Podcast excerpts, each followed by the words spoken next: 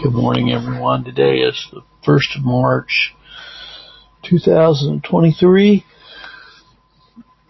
After Paul warns the Thessalonian church, Thessalonica,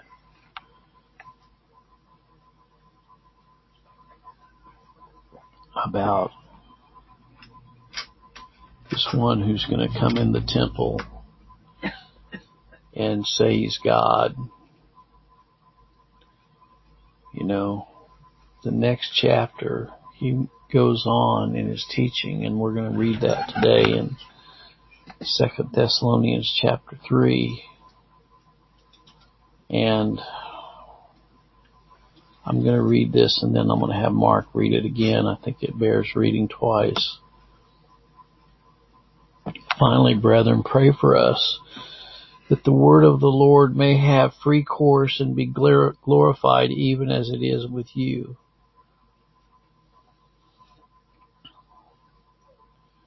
And that we may be delivered from unreasonable and wicked men. For all men have not faith. Have you ever been delivered from an unreasonable and wicked man? I know I have. I've had some very unreasonable people come into my life.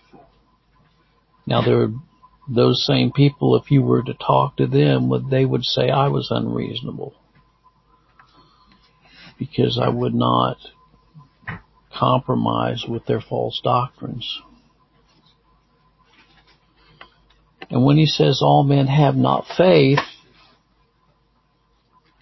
would it be an untrue statement to say that if a person, well, first of all, if a person has faith, they're going to believe the Bible, right? They're not going to reject the Bible. But if a person does have faith, they're going to embrace all of the Bible. And they're going to embrace the great doctrines of grace and election and predestination. They're not going to embrace false doctrine if they have faith. They're going to come to the knowledge of the truth if they're one of God's elect. The Bible says if it were possible, the elect would be deceived, but it's not possible. In finality, now there might be times in our life when we're deceived, but God always brings his elect to the truth and to repentance. The Lord is faithful who shall establish you and keep you from evil. That's what he says if you're continuing on in false teachings, then you know you need to be warned and exhorted to come out of those false teachings. The Lord is faithful who shall establish you and keep you from evil.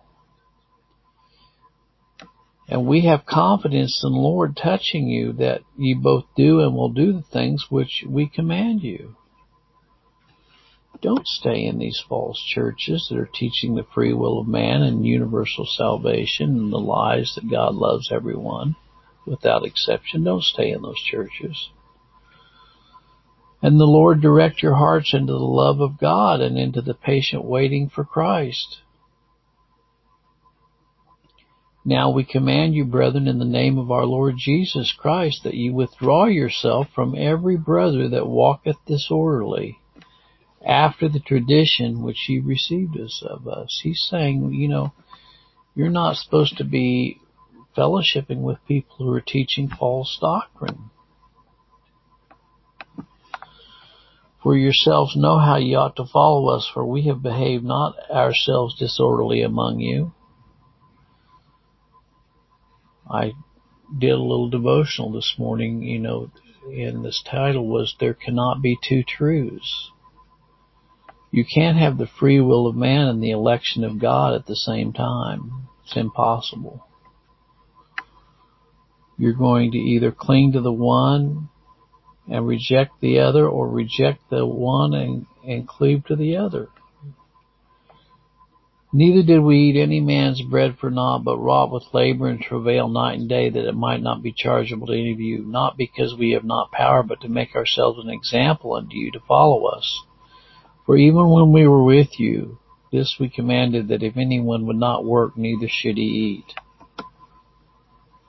For we hear there are some which walk among you disorderly, working not at all, but are busybodies.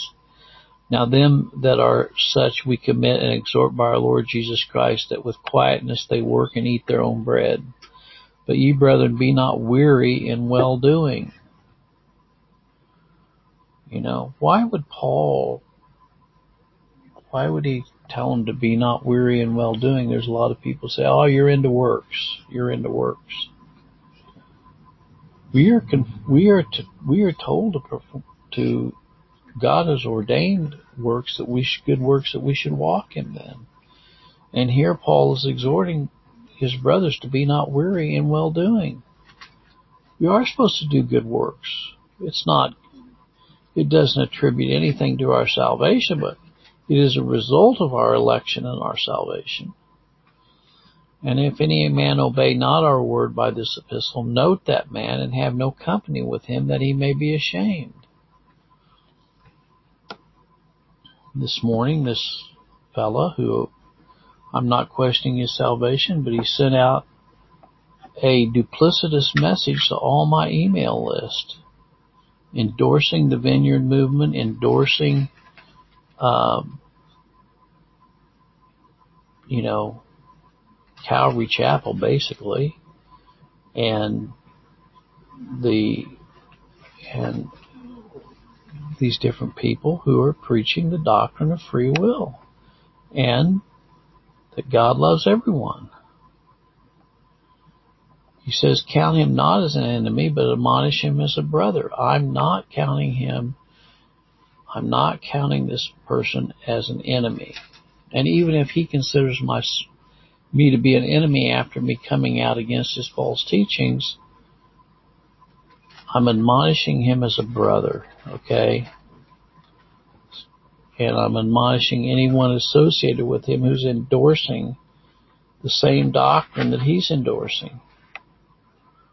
Now the Lord of peace himself give you peace always by all means. The Lord be with you all. The salutation of Paul with mine own hand, which is the token in every epistle, so I write. And then how does he end this chapter? The grace of our Lord Jesus be with you all. Amen. What's the grace? What is the grace of Lord Jesus Christ? The grace is his unmerited favor. It has nothing to do with the free will of man or the creature or the lies of free will. The second epistle to the Thessalonians are written from Athens. So I'm going to turn this over to Mark, and as he reads this, I want you to think about what Paul is teaching here in relationship to our fellowship with those who are clinging to things that are not true.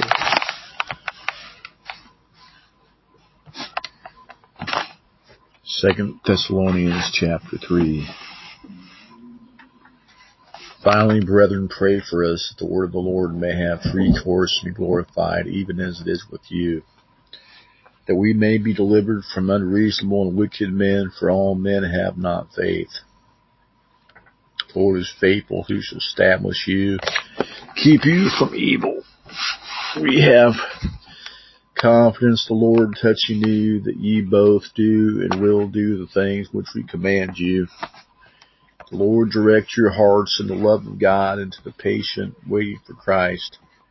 Now we command you, brethren, in the name of our Lord Jesus Christ, that you withdraw yourselves from your brother that walk disorderly, behalf of the tradition which you received of us.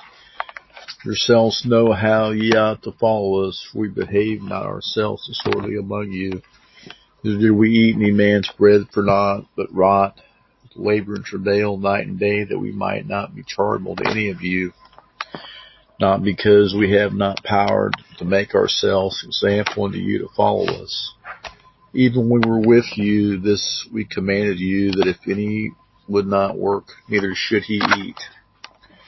We hear that there are some which walk among you disorderly, walking not all, but are busybodies. Now then, that are such we command, exhort by our Lord Jesus Christ, in quietness they work and eat their own bread But ye brethren, be not weary in well doing, and if any man obey not our word by this epistle, note that man. Have no company with him, that he may be ashamed. Yet count him not as an enemy, but admonish him as a brother. The Lord of peace himself give you peace always by all means. The Lord be with you all. Salutation of Paul with my own hand, which is the token in every epistle, so I write. The grace of our Lord Jesus Christ be with you all. Amen. The second epistle of Thessalonians was written from Athens. Mm-hmm. Thank you, Mark. Well, I hope you all have a good day today and you know, we all will have our crosses to bear. And it's not easy for me to uh, confront someone you love. It's not easy for me at all. But God will give us the strength. Good Lord be with you today is my prayer. God bless.